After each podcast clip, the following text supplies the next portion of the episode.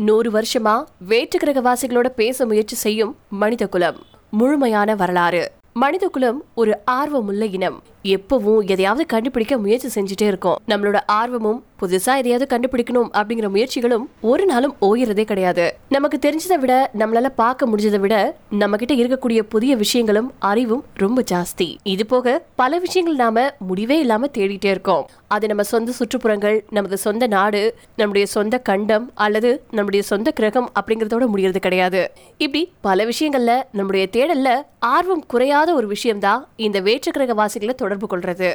மனுஷங்கள சில பேரு புகழ்பெற்ற வேற்றுக்கிரக வாசிகளை ஒன்றுக்கு மேற்பட்ட முறை தொடர்பு கொள்ள முயற்சி செஞ்சிருக்காங்க. இது ஏதோ கிண்டல் அப்படின்னு நினைக்காதீங்க. முதல்ல சமீபத்தில் நடந்த முயற்சி ஒன்றை பத்தி பேசலாம். வேற்றுக்கிரக வாசிகளை தொடர்பு கொள்ளும் நம்பிக்கையில அமெரிக்காவின் நாசா நிறுவனம் நமது கேலக்சி அல்லது அண்டம் முழுசும் பைனரி குறியீடு செய்யப்பட்ட செய்தியை உருவாக்குனாங்க. கம்ப்யூட்டிங் மற்றும் எலக்ட்ரானிக் அமைப்புகளில் பைனரி குறியீடு செய்யப்பட்ட தசமம் அப்படிங்கிறது தசம எண்களின் பைனரி குறியாக்கங்களின் ஒரு வகுப்பு தான் அங்க ஒவ்வொரு இலக்கமும் நிலையான எண்ணிக்கையிலான பிட்களால குறிக்கப்படுது. பொதுவா நாலு அல்லது எட்டு. சில நேரங்களில் ஒரு குறி அல்லது பிற அறிகுறிகளுக்கு சிறப்பு பிட் வடிவங்கள் பயன்படுத்தப்படுதா. இந்த பைனரி குறியீடு செய்யப்பட்ட செய்தி பிகார் இன் தி கேலக்சி அப்படின்னு அழைக்கப்படுது. கிரகங்களுக்கு இடையான செய்தியில தகவல் தொடர்பு பற்றிய அடிப்படை எண்கணிதம் மற்றும் இயற்பியல் கோட்பாடுகள் மனித வடிவத்தின் டிஜிட்டல் புகைப்படங்கள் டிஎன்ஏ மரபணு கூறுகள் மற்றும் சூரிய குடும்பம் பூமியின் அமைப்பு. இதை எல்லாத்தையுமே நேரமுத்திரை சித்தரிப்பு உட்பட பரந்த அளவிலான தகவல்கள் இதுல இருக்கு. இதன் மூலமா வேற்று கிரகவாசிகள் பதிலளிப்பத வரவேற்கும் குறிப்போடு இந்த பைனரி குறியீடு செய்தி முடிவடையுது. வேற்று கிரக பச்சை குட்டி மனிதர்களோட பேசுவதற்கான தேடல் உண்மையாவே ஒரு நூற்றாண்டுக்கு முன்னாடியே தொடங்கிருச்சு.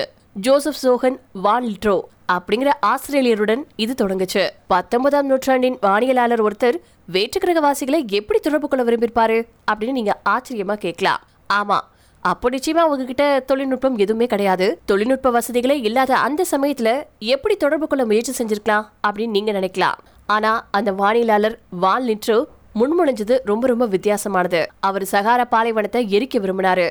சஹாராவில் ஜியோமெட்ரிக் அப்படின்னு சொல்லப்படக்கூடிய வடிவில் வடிவங்களின் அடிப்படையில் மிக பெரும் அகழிகளை தோண்டி அதில் மண்ணெண்ணையை நிரப்பி அதை எரிக்க வைக்கிறதா அவருடைய திட்டமாக இருந்துச்சு. நாங்கள் இங்கே இருக்கோம் அப்படிங்கிறத அறிவிக்கக்கூடிய ஒரு கலங்கரை விளக்கமாக அந்த ஒரு பெரிய தீப்பிழம்பு செயல்படணும் அப்படிங்கறத அவர் யோசிச்சாரு. ஆயிரத்தி தொள்ளாயிரத்தி அறுபதுகளில் வேற்று கிரகவாசிகளை தொடர்பு கொள்ள மற்றொரு முயற்சியும் மேற்கொள்ளப்பட்டுச்சு. ஆயிரத்தி தொள்ளாயிரத்தி அறுபத்தி ரெண்டாவது வருஷம் சோவியத் விஞ்ஞானிகள் வீனஸ் அப்படின்னு சொல்லப்படக்கூடிய வெள்ளி கிரகத்திற்கு ரேடியோ டிரான்ஸ்மிட்டரை குறிவச்சு ஒரு செய்தி அனுப்புனாங்க.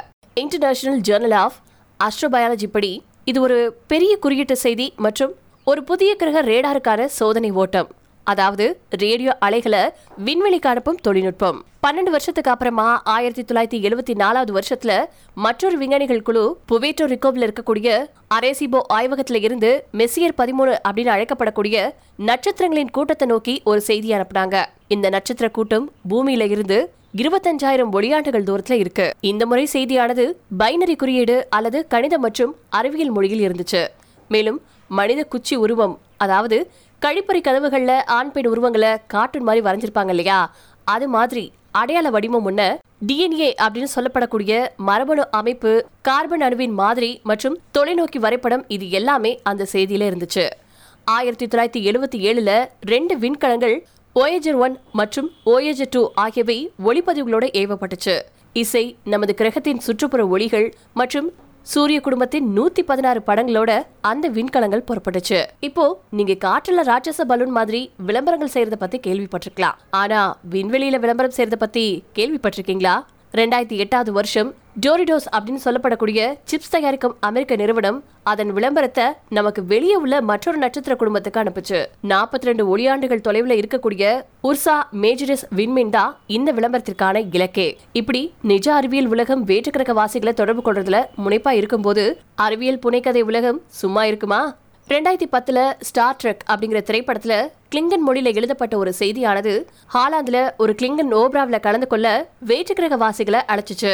இந்த அழைப்பு இன்னும் விண்வெளியில சுற்றி திரிஞ்சு வேற்றுக்கிரக வாசிகளை கண்டுபிடிப்பதற்காக காத்துட்டு இருக்கு சில வல்லுநர்கள் வேற்றுக்கிரக வாசிகளின் நாகரிகத்தை அடைவதற்கான வாய்ப்புகள் குறைவு அப்படின்னு சொல்றாங்க. மறைந்த மேதை ஸ்டீஃபன் ஹாக்கிங் உட்பட மற்றவர்கள் வேற்றுக்கிரக வாசிகளை தொடர்பு கொண்டு அவங்கள வரவழைக்க செய்யக்கூடிய செயல் முட்டாள்தனமானது அப்படின்னு சொல்றாரு. நாம உண்மையிலுமே வேற்றுக்கிரக வாசிகளை தொடர்பு கொள்ளும் போது என்ன நடக்கும் அப்படிங்கறத காலம் சொல்லும்.